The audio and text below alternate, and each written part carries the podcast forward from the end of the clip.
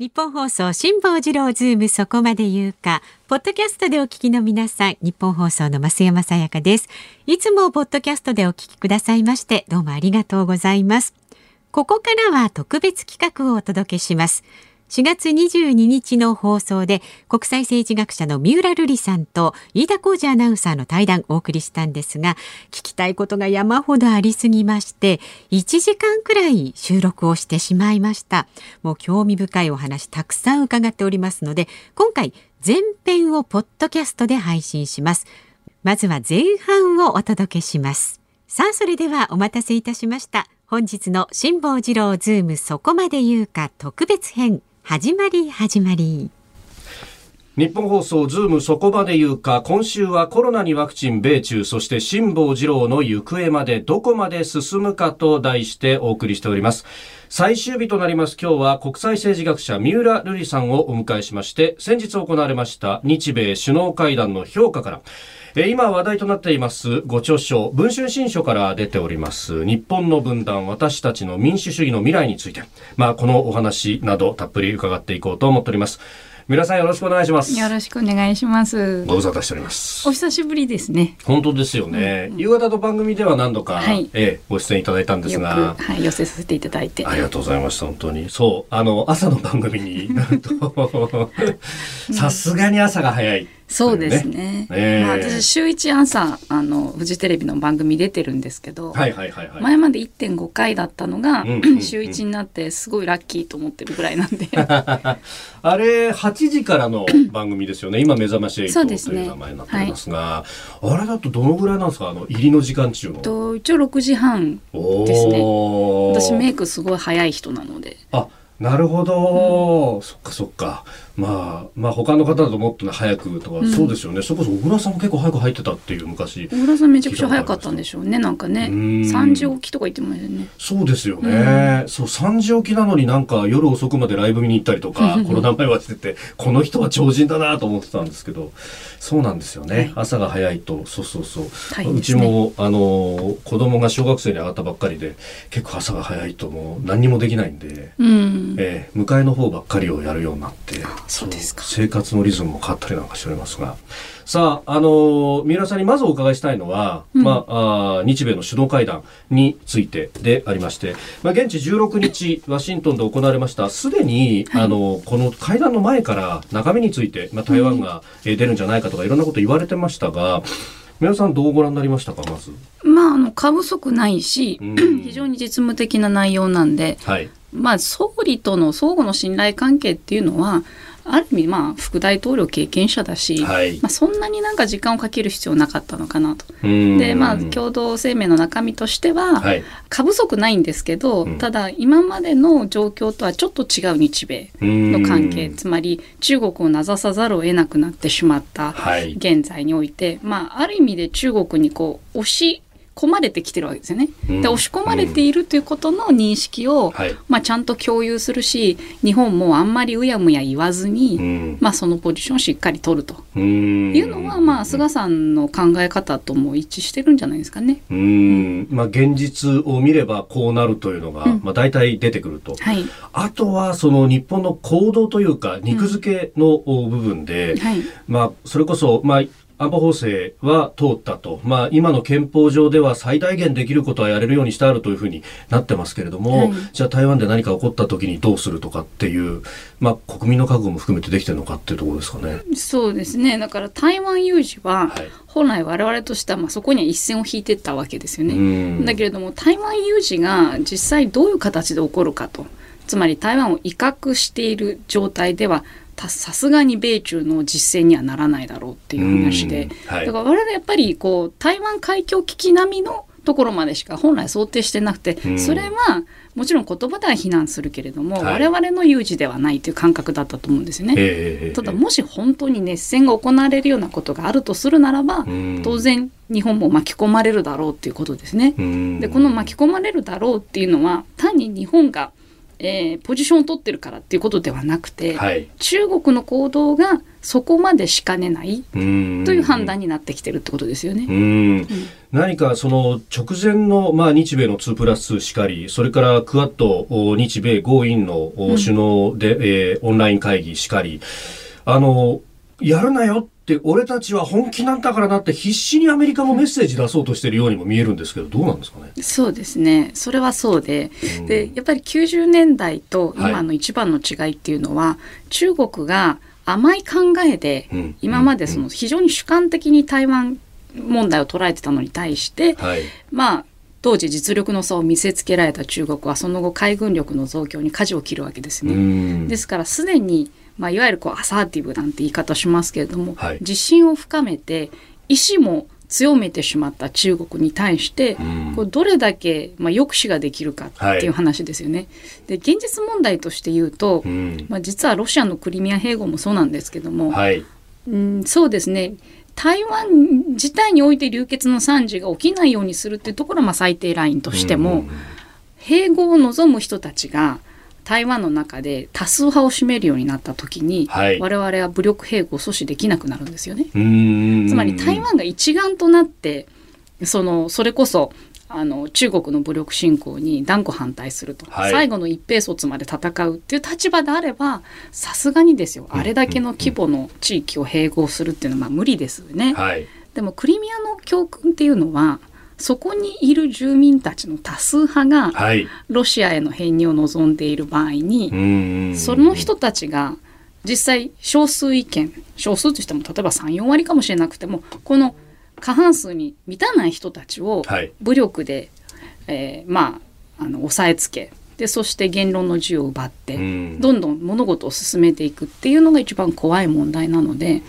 まあ、そこはやはり台湾にしっかりしてもらうしかないなというところですよね。そのしかもシナリオって香港で、まあ、あそこはそもそも論として、うんまあ、完全な民主的な選挙ではないと、だから民意がどこまで反映できるのかっていうのはありますけども、おあそこの、まあ、あの地域を治めている政府がそっち側に舵を切って結局そこに流れていくっていうのは経験済みですね、うん、中国は。そうですね、そうですね。ただ香港に関しては、はい、我々はもう返還後の香港を生きているので、そっか。それに関しては、うんまあ、要は単に中国政府が認めてきた自治の中身を変更するってことに過ぎないので、そこはねやっぱり一線は引けるんだと思います。完全に違う行政権が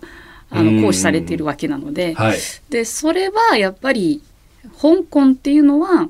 まあ、要は逃亡犯条例が引っ込められた時点で、はい、学生側がやっぱ手打ちをすべきでしたよね。手打ちをしていたらそれは例外、はい、今までの例外的な勝利だったわけですよ。だとすればで、そうすると徐々に徐々に、えー、改革開放の方へ、はい、舵を切っていくこともできなくはなかったはずなのに、やっぱそこを見誤りましたね。うーん、あれ確かにあの日本からね研究者の方も何人か行かれてますけれども、あの石井大さんに話聞いた時に、や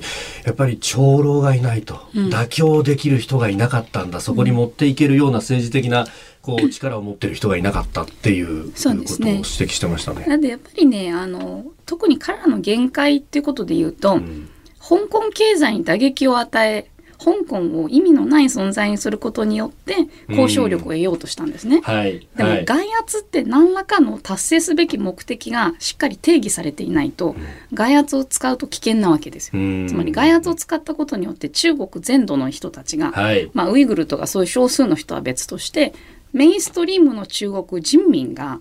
香港の活動家たちをこれはもう国賊だってっていうふうに考えるようになったわけじゃないですか。はい、中国経済にダメージを与えようとしてる、これは持ちませんよね。うん、うんでまあ、中国の側はというと、何かこう非常に自信を深めているようなところもあって、もはや民主主義というものそのものが、えー、無力なんではないかと。でこれコロナが後押ししたようにもまあ、あのそういう分析指摘する方々も結構いらっしゃいますが、そこでこの文春新書から出ております日本の分断、私たちの民主主義の未来についてと、はい、だ我々この民主主義っていうものの価値であったりとかって、なんかもう当たり前のものみたいに思ってきたところがあったりもするんですけれども、これこの本書いたきっかけって何だったんですか。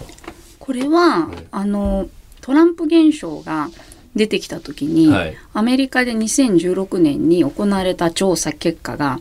にせんじゅうななねんにすごい話題を集めたんですね。うん、でその調査結果っていうのは要は共和党に投票する人と民主党に投票する人の一番の分断は社会的分断にあるっていうことをまさに見える化したんですね、分布図を使って。はい、でそうするとまあ明らかに共和党の人たちっていうのはかつてよりも小さい政府ではなくて、まあ、中道の経済政策を好むようになってきている。でそこは実はそんなに民主党支持者と変わりは少ないんだけれども、はい、社会的な分断においてはどんどんどんどん差が広がっている状態で、そこが憎しみにやっぱりこう火を、まあ、つけているわけですよね。うんで私たちがそのいわゆる民主主義っていうことを言った時には基本的には競争的な、はいまあ、政策を戦わせるっていう民主主義を仮定しているんで、うん、ありとあらゆる安全保障、経済、社会いろんな分野において論争するのは当然のことなんですけれども、経済においては足してにで割れる問題が、うん、社会においては、はい、やっぱり宗教観とか足してにで割れない部分があるわけですね。うんまあ、だからこれだけあのしんどい分断になってるんだよっ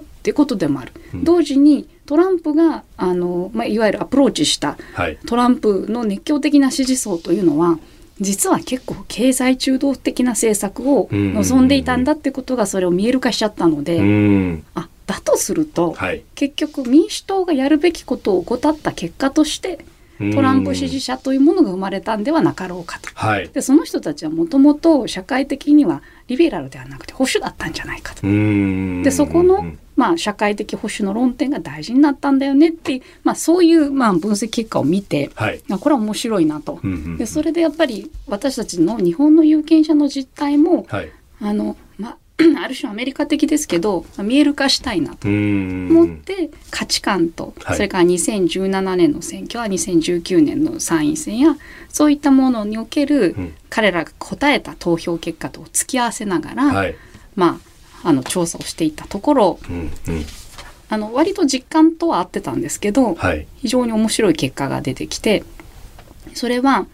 やっぱり自民党と野党の対立軸っていうのは主に憲法と日米同盟なんですよね。はい、うーんでそれ以外のことに関してはかなり価値観が被ってるというか分布がまあ割と重なってしまってるんですよね。でそうするとやっぱり憲法とか日米同盟に燃えられる人じゃないと政治に関心を持てない。そして自民党が割と広く経済政策をカバーしているがために野党の利点みたいなものを打ち出しにくい、まあ、言われてきたことなんですけど、それがやっぱりこう、はい、今あの話題になっている論点とかをしっかり交えながら自分はここなんだで、そして自民党支持者ってここら辺にいるんだみたいなのが見える化されていくともうちょっとこう議論が深まるかなと思いまして、うんあの三浦さんがやってらっしゃる山猫総研の中でも、まあ、簡易的な形ではありますけれどもホームページ上で、えー、自分の、まあ、保守なのかリベラルなのかと、まあ、それが社会の面経済の面それから安全保障や憲法観というところで、えー、診断ができるというのがあるんでこれやってみると面白くてそうあの朝の番組でも紹介したんですが私リベラルなんですええええ、それねあの多分リスナーとしては意外で、はい、保守じゃなかろうかって思われてたと思うんですよね、はい、でも結局その憲法と日米同盟みたいな外交安保の論点を除いてしまって、うん、アメリカで主役を占めているような経済政策社会政策ってことでいくと、はい、意外や意外リベラルみたいなね、ええええ、うんだから経済リベラルっていうとやっぱりどちらかというと、まあ、あの財政出動もしっかり出してで弱者も含めてあの経済を浮揚させていこうと、まあ、あの政府の介入、まあ、ある意味の大きな政府みたいな話で、えー、経済で保守っていうとどちらかというと市場に任せるものは任せたらいいじゃないかとで競争切磋琢磨で、えー、経済が回っていくんだとだからそう考えると確かに私言ってることはリベラル寄りだよなというような、ね、ことになっていくんですがでも、はい、あの世の中一般でいう保守とリベラルの区分けってやっぱりその安全保障面というかむしろ憲法観のみで何か縛られてしまうとなんかそれこそそこの部分があるからこそ議論がねじれるというかあの同性婚の札幌地裁判決について、まあ、いろんな意見がある中で、それこそいやこれは結局憲法にじゅうよんじょう改正しないとダメじゃないかっていうことを、これリベラルの側からだって出てきてもいいんだけど、それをやるとこう総叩きにあってしまうと、はい、あの松浦大吾さんに先々週お出いただいたんですけれども、ええ、まさにそういう話をされたんですが、こうそういうこうねじれみたいなものに対してむしろ若い世代がいやこうおかしくないさあの回答目的に対して最短距離で行ってないじゃんっていうふうになってきてるのかなとも思うんですけれども、まあ、それはそうでしょうね、うん、まあ、しばらくは団塊の世代もまだまだ元気ですので、あのそういう世代間の分断ってそのまま残るんですけど、はい、ただやっぱりさんじゅうねんごとかよんじゅうねんごの日本政治を考えた時にはやっぱり今例えば同性婚とか、はい、夫婦別姓を選択的に導入するか否かとか、うん、こういう問題がもっとこう主役になってくるだろうなと思うし、うん、安全保障に関して言うと中国がもう変わってしまった、はい、その中国にを前提とする限りは、まあ、我々は別にその党派で外交安全保障を出すかいそんな変わんないんじゃなかろうかっていう話になってくるわけで、まあそれでいっかいでも憲法改正が多少でも実現するとすると、はい、まあその論点がだんだんだんだん縮小されてきますよね。うーん、でもそうなった時に今まで憲法と同盟とあとはばらまきをいかに捉えるかっていう問題だけでやってきた日本政治が、はい、ちゃんと競争できるのかとうーんいう問題があって、はい、だからやっぱり政治家の人たちにこの本の内容をプレゼンいろんなとこでしてきたんですけど、はい、結構衝撃は大きかったですよね。自分たちは何によって立つのかっていうことを再び見直さなきゃいけないし、はい、自分たちが有権者はここにいると思ってたのが実は違ったりとか、はい、でそうするとやっぱマーケティング的にどういう論点を打ち出すかっていうことを考えざるを得なくなる。だから実はですね、立憲民主党とかにいる人たちって、はい、昔はこの分類で本書の分類でいくと介入的保守っていうのにあたる経済的にはまあ分配より大きな政府で、そして社会的には保守っていう人たち結構大きかったんですね。だけど今のところまあ、原口さんなんかはそこにはまだ当たると思うんですけど、原口さんはい、はい、うん、ですが多くの立憲民主党の所属の政治家は、はい、やっぱりもっとリベラル寄りに社会的に変化してきて、はい、で今まで言わなかったその同性婚の話とか エルジービーティーキュー の話とか言って言い始めてるじゃないですか。うん、だからやっぱり彼らは有権者が社会リベラル経済リベラルの政策にもうちょっとこう特に若い層が惹かれるんじゃないかと思って、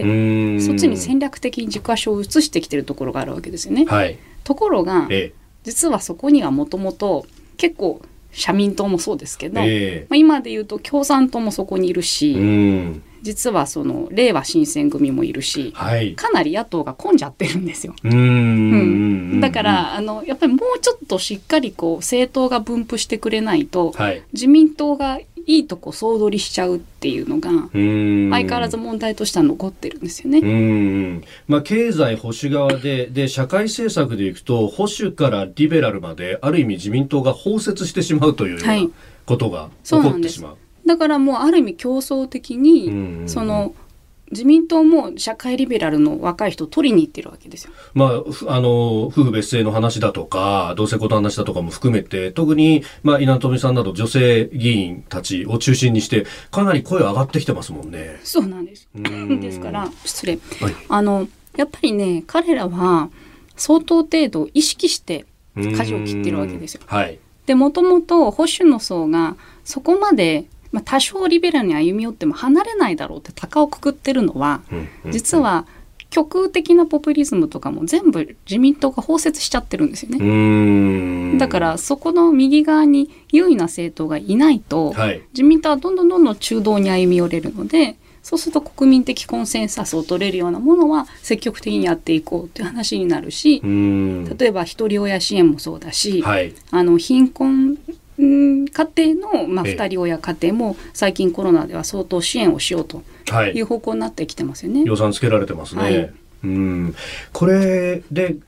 方で、このメディアの中にいる人間として思うのは、じゃあ、ここ、この証言に対して、それぞれにこう対応するようなメディアが存在するかなっていうと、これまた微妙なところがあるなと。まあ、特にやっぱりこの、えー、経済リベラルより、まあ、再分配よりで、かつ社会的にもリベラル政策を、を取るというところに、これ集中しちゃってんのかなと。まあ、そうですよね。うん。やっぱりそれはそうでしょう。だって、新聞メディアの中で、はい、経済的に小さな政府を推してるところって、まあ、日経新聞がギリ、はい、しかもギリですよね、彼らですら。産経新聞は介入的保守なところがやっぱりあるんですよね。社会的には保守を目指そうとし、はい、そして、まあ、再分配政策についても、はい、まあ、確かに田村英夫さんみたいにどんどんやってこいよっていう人もいらっしゃいますもんね。やっぱりそれはあの新聞の基本的なものが、うん、あ経産省的な産業政策で、そして高度経済成長期の記憶、バブル期の記憶っていうものをまだ持っている層が今のところ幹部なので、はい、やっぱり世代的にはかなりですね、あの、まあ、今幹部の人たちは経済大きな政府、はい、望みがちだし、でリベラルな新聞っていうのは大体まあ左下っていうのに分類される、まあ、経済的に大きな政府で社会的にリベラルっていう方向に寄りがちですよね。でやっぱり五大紙見ると、はい、どうしてもリベラル優位なので、じゃあ読売新聞はどこなんだって話なんですけど、はい、読売新聞は微妙で、えー、実は結構真ん中を狙ってる気があるんですよね。はい、まあ一番発行部数もね、ええ、多いっていうふうに一応言ってるわけだし、はい、そういうところに実はいるのが政治家だと石破さんなんですよ。ああ、石破茂さん。はい、石破茂さん。うん。面白いんですけど、ただ今のその安倍政権以来の雰囲気っていうのは実は経済的にはもっとこう改革より小さな政府よりなので、はい、読売新聞の ディーエヌエー は石破さん的なところにあるんだけど、やっぱり安倍政権にかあの組みしてきたところからすると、はい、もう少し、えー、保守寄りとか、あるいは自由主義寄りっていう小さな政府寄りにの政策をやっぱ支持せざるを得ないんですよね。だそこら辺のこう分裂感っていうか、本能と実は自分の支持している政治勢力がどこにいるかっていうのちょっと乖離しちゃってるとこあるんですよね。でこれ世代間のこう違いみたいなもので、はい、このよん証言で分けるってことはできますか？できます。実はそのあの資料はですね、はい、あのその本の中に入ってるんですけど、うん世代によってその、えー、保守介入的保守、はい、自由主義リベラルの配分が変わっていくんですね。でどうなるかっていうとやっぱり若い人ほど社会的にリベラルになっていくので、はい、自由主義者とリベラルの割合がぐんと増えるんです。で介入的保守はじゅう代にじゅう代になると、はいまあ、ほとんど壊滅状態なのであんま考えなくていいレベルのパーセンテージになっちゃってで保守もまあ割合としては減るだいぶ減るんですね。はい、でそうすると、まあ、まだ上の世代が残っているわけですけどだんだんだんだんこうおじいちゃんおばあちゃんになって、はい、人口割合が減っていった時に、まあ、逆転が起こるわけですよね。うんでその逆転っていうのは結局若い人が望む論点で寄り添わないと、はい、政治家は票取れなくなるわけですよ。うんでそうした時にじゃあどうなるんだろう対立軸としては若者の間でも大きな政府小さな政府の違いがあるんでそこが重要になってくるのかそれとも社会的にもっともっと先鋭な論点が出てきて、はい、まあ今の私なんか社会的にはすごいリベラルですけど私でさえちょっとと思うような論点で分断されるのかとか分かんないですそこはね。まあそのまあ、大きな政府小さな政府話っていうのはこれやっぱり所得でまたスクリーニングをかけると変わってきたりしますよ、うん、それはですね、えーまあ、あの非常に高所得者だけをこう選んだような、はいまあ、そういう調査ができればちょっと違うのかもしれないんですけどあの大体その、まあ、せんごひゃくまんえんぐらいまでの世帯年収ひゃくまんえんぐらいからっていうので、はいまあ、幅を見るとうんうんさんびゃくまんえんよりも少ない。世帯年収の人には一定程度大きな政府を施行する傾向は見られるんですけど、はい、ただやっぱり学歴とかあるいはどのぐらい収入が今後伸びるかっていうことによって見た場合にはさほど変わらなくてでしかも分配っていうと、はい、貧しい人に分配するってイメージがあると思うんですけど、うん、実は結構そのいわゆる教養世帯と言われているようななひゃくはっぴゃくまんえんぐらい の、はい、あの世帯年収の人たちっていうのは自分たちに分配しろって思ってるところが結構あって、いやななひゃくはっぴゃくまんの世帯年収ですら今は贅沢なんだよ、だからあなたたちから取って貧困層に分配するんですよって、やっぱこれはね受け入れられない、うん、で実はその所得税とか相続税を払っている世帯ってすごい少ないわけですよ。実質的にはものすごいその日本は中産階級の税負担が少ないですね。うーん、でもそこをやっぱり、えーまあ、将来世代にツケを回しながらどんどんどんどん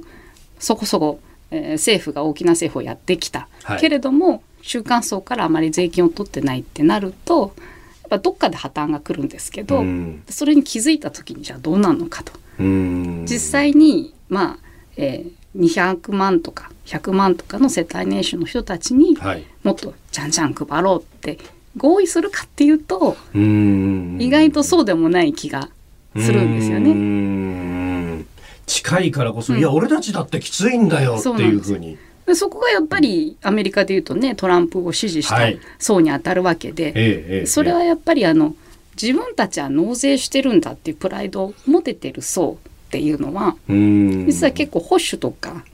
に転びうるんですよね。はい、うーん、確かに、まあ、あのその世代の人たちでその高度経済成長だとか、まあ、その辺を、まあ、実際は経験してないんだけれどもあの世代のこう経済政策というのは良かったじゃないかと、もっとこう再分配した方がいいんだという、こう意見というかそこに惹かれる人って確かに多いような。うん、やっぱりでもそれは上の世代に多いですよね。あ、うん、そういった大きな政府っていうものを、うん、あの信じているっていうのは、はい、うんやっぱりそうですね、まあ、若者ももう少し大きな政府やってもいいんじゃないって思ってる気はあるんですけど、はい、やっぱり産業政策とか国家が主導して経済発展させていくみたいなことをやっぱ唱えている経済論客も、うん、やっぱかなりお年を召した方が多い。まあ、そうですよね。ですから、まあ、その主張ではなくて新しいにじゅういっ世紀的な、はい、あどういう形での、まあ、大きな政府化が打ち出せるのかによるでしょうね。うーん、それはやっぱりちょっと同じ大きな政府といっても若干感覚が違うというか、はい、うん、だからやっぱり、えー、例えば前原さんとかが苦労してきたのもそういうところですよね。人に分配することで成長するとか、はい、まあ、そういう経済政策を打ち出してきたものの、うんうんうんうん、でもそれはまあ訴求力がなかったわけですよね。うん、うん、まあ、結局小さな政府あの市場に任せておいた方がイノベーションが生まれるっていうのが、うん、まあ、あの経験則としては、うん、まあ、かなりあると。そうですね、うん、だからやっぱり民主党政権がもうちょっと長くやれていれば、はい、もう少し違ったのかもしれない。行革と、うん、それから人につけるような予算の拡大っていうのをセットにして、ええ、もう少しそのうまみも味わえたのかなと。ただなんとなくこう民主党政権の印象が、はい、あの東日本大震災以降ももはや最悪みたいな感じになってしまったので、うん、例えばあの時行われた子ども手当とかっていうのは今コロナ禍においては、はい、アメリカではむしろ主流の考え方になってきて、トランプさんでさえ実はにせんじゅうななねんに子ども手当に近い発想を打ち出してるんですよね。うーん、これはまあ給付付き税額控除なんですけど、はい、そういう考え方は、えーえー、今はむしろコロナ禍後は受け入れられる可能性はあるんですよね。ただやっぱそれはどうしても非効率の排除といろんなものセットでないと、はい、うーん、だから野党がちゃんと戦略を打ち出せないで、はい、なんとなく権力批判の延長線上として、えーまあ、経済政策を語る限りはちょっと難しいかなと思いますね。確かにあの消費増税云々の議論の時に、まあ、その痛みの緩和として給付付きの税額控除っていうのは当時の民進党なども主張していたことで、はい、ただじゃあ所得をどうやってこう把握するんだってところで壁にぶち当たった、まあ、そこをまさに今デジタル庁でやろうとしていることの一環になってくると、はい、まあ、確かにそういうこう政府として省力化だったりとかイノベーションと人にお金をつけるってことは、まあ、そういう意味で両立しうる。そうなんですよ。で、むしろ両立しないと、うん、はい、やっぱりそれはズルをする人とか、えー、所得補足されにくいようなね、えー、形態の人とかっていうのもいるので、うん、ただやっぱり今回そのフリーランスのような個人事業主の人にも背番号制をって政府が言い出してますけど、えー、ああいうまあ、なぜねマイナンバーじゃダメなのかよくわかりませんが、まあ、そういうことになりますよねただ、まあ、とりあえず番号を導入することによって法人番号と同じように、はい、そういったフリーランスの人たちの売上や所得を把握すると、うんうんうん、同時にしかしコロナ禍のような事態にあたっては、はい、もう瞬時に支援金を振り込むとかっていうやり方ができれば、えーうん、もう少しその情報を自分が政府に管理されてもいいと思う人が増えるかもしれないし、うん、それはもうコロナ禍がなければ、はい、多分できなかったことだと思うので、うーん、はい、まあ、各国そこのところのこうバランスというものを非常にこう苦慮しているというか、まあ、いろいろこう均衡点を探そうとしていると、それこそあのじゃあイスラエルでどうなんだ、台湾でどうなんだとノバルハラリと確かオードリー・ターンが対話してたりなんかもしてましたけど、その政府といっても情報機関だとか管理するんじゃなくて、この目的のために厚労省的なところが管理するんだったらいいだろうみたいな発想もありますけど、はい、どうなんですかね、日本人にはそういうのが受け入れられないんですかね。あのやっぱりね、うん、じゅうまんえん給付あったじゃないですか、はい、あれがもうちょっとこう迅速に行われるためにマイナンバーにいっこだけでいいから、はい、その人の銀行口座番号とかを紐付けていいかってアンケートを取ると、やっぱり反対がわずかに上回るんですよね、うん、賛成っていうのはやっぱりなんかね把握されたくないっていう気風が強いんですよ、うん、日本人は。別に後ろめたいことは何もなくてもなくてもですね、うん、まあ、ある人もいるのかもしれないけれども、はい、ただ今後やっぱり確定申告とかもね全部パパッと携帯でできるようになるわけで、うん、あの、うん、やっぱりいろんな取引を全部、まあ、事業者の番号とかを入れないと取引できないようにしようっていうふうにしていけば、うん、まあもう少し効率的に税金も取れるし、税金を配るにあたってもいい結果がもたらされるんだよってことですよね。うん、なんというかそこのこうメリットの部分が、これも鶏が先か卵が先かになっちゃうんですけど、うん、結局メリットが実感できないから踏み出せない、踏み出せないからメリットが生まれないみたいなことを、うんうん、どうですか、ここさんじゅうねんぐらい繰り返してきてるわけですよね。そうですね、繰り返してます。ただやっぱり働き方が多様化していて、はい、で本当はもうちょっと保護してあげなきゃいけない人を保護できてないんですよね、うんうん、はい、で厚生労働省はいろんなそのフリーランスの人たちの支援が足りないことをよく分かっていて、うん、でただその今やってる議論というのは、みなし労働者としてその例えば一つの会社とのみ契約があるようなフリーランスはみなし労働者にしていこうと、はい、でもね、うん、これ限界あるんですよ。うん、そんな一つの企業としか取引しないフリーランスなんて、まあ、ほぼないし、まあ、むしろそれはリスクになるってことですね。リスクになるわけですよ、はい、だからそういう多様な働き方を、うん、じゃあ管理するんだったら、まあ、もっとうまみがなきゃいけないし、じゃあ彼らも自分なりの雇用保険が欲しいとすると、はい、まあ、もしそれを持っていたら雇用調整助成金が彼らにも入ってたわけですよね。うん、だから今のみんなのコロナ禍における苦悩っていうのは、はい、やっぱり今までその、まあ、男性正社員サラリーマン、うん、はい、くじごじ労働みたいなものが前提とされすぎてたよねっていう、まあ、もうこれがチャンスだと思うので、変わるチャンス変わるチャンスです。でこれを本来なら野党がもっと言ってなきゃいけない。うんうんうん、これ結局その労働者のまあ管理であるとかっていうのを、まあ、ある意味こう企業に丸投げをしてきた歴史があると、まあ、そこまであのかつての日本政府はできなかったのかもしれないと。でそれがものすごくうまくいってしまったので結局それに未だに引きずられてるっていうところになるわけです。そうなんですよ。だから、まあ、早い話が社会保障を企業に丸投げしてきたので、うんうんうん、社会保障福利厚生を提供できる大企業の進んだ考え方を持つところにたまたま就職できた人と、はい、それ以外の人との間の格差があまりに開いちゃったわけですよね、うんうん、でも国家の仕事って分配なんだから、そこはちょっとミニマムスタンダードを提供しろよっていう話で、で、まあ、ようやく気づいてはいるんだけど、今までの考え方を変えられないっていうところですよね。うん、でそこでだから野党がこう主張しようとすると、やっぱり所得は当然把握しなきゃなんないと、じゃあ、 あのマイナンバーも含めてこういうのをどんどんもっと活用しなきゃなんないよねというこうことを言おうとすると、旧来の物差しの部分の例の憲法だとかっていう、はい、あそこの部分で、いや何を言ってるんだと、こんなことで政府に管理されたらたまらないだろうという、まあ、そこでなんかデッドロックにぶち当たっちゃうという。そうなんです。だから憲法上のデッドロックが一つ、うん、もう一つは労働組合ですよね。うーん、やっぱこの彼らのやっぱり支持基盤をもう少しリニューしていかないと、えーえーえー、あのいやそこの層はいずれ死に絶えてしまうよって話ですよね、うん、で確かにその情報把握されるのが嫌だっていうのは、はい、日本人の国民性としてあるんだけれども、やっぱこれもね世代によってちょっと変わってってくるわけだし、かつてであれば許されなかったようなことが、はい、例えばうんテロ目的テロ阻止目的での国による監視っていうのはかなり今の日本人は受け入れてるわけですね。うん、まあ、街中に監視カメラとかも普通に見かけるようになりましたね。そうなんです。でしかもそれってほとんど民間企業とか、はい、民間によって設置されてるわけだから、えーまあ、すでに我々の情報っていうのは多数民間によって保有されてるわけですよね、うんうん、だからそういうことを踏まえている若い世代が中心になってくると、はい、まあちょっと単にね国家権力の行使に反対してるだけで票が取れる時代は終わりますよね。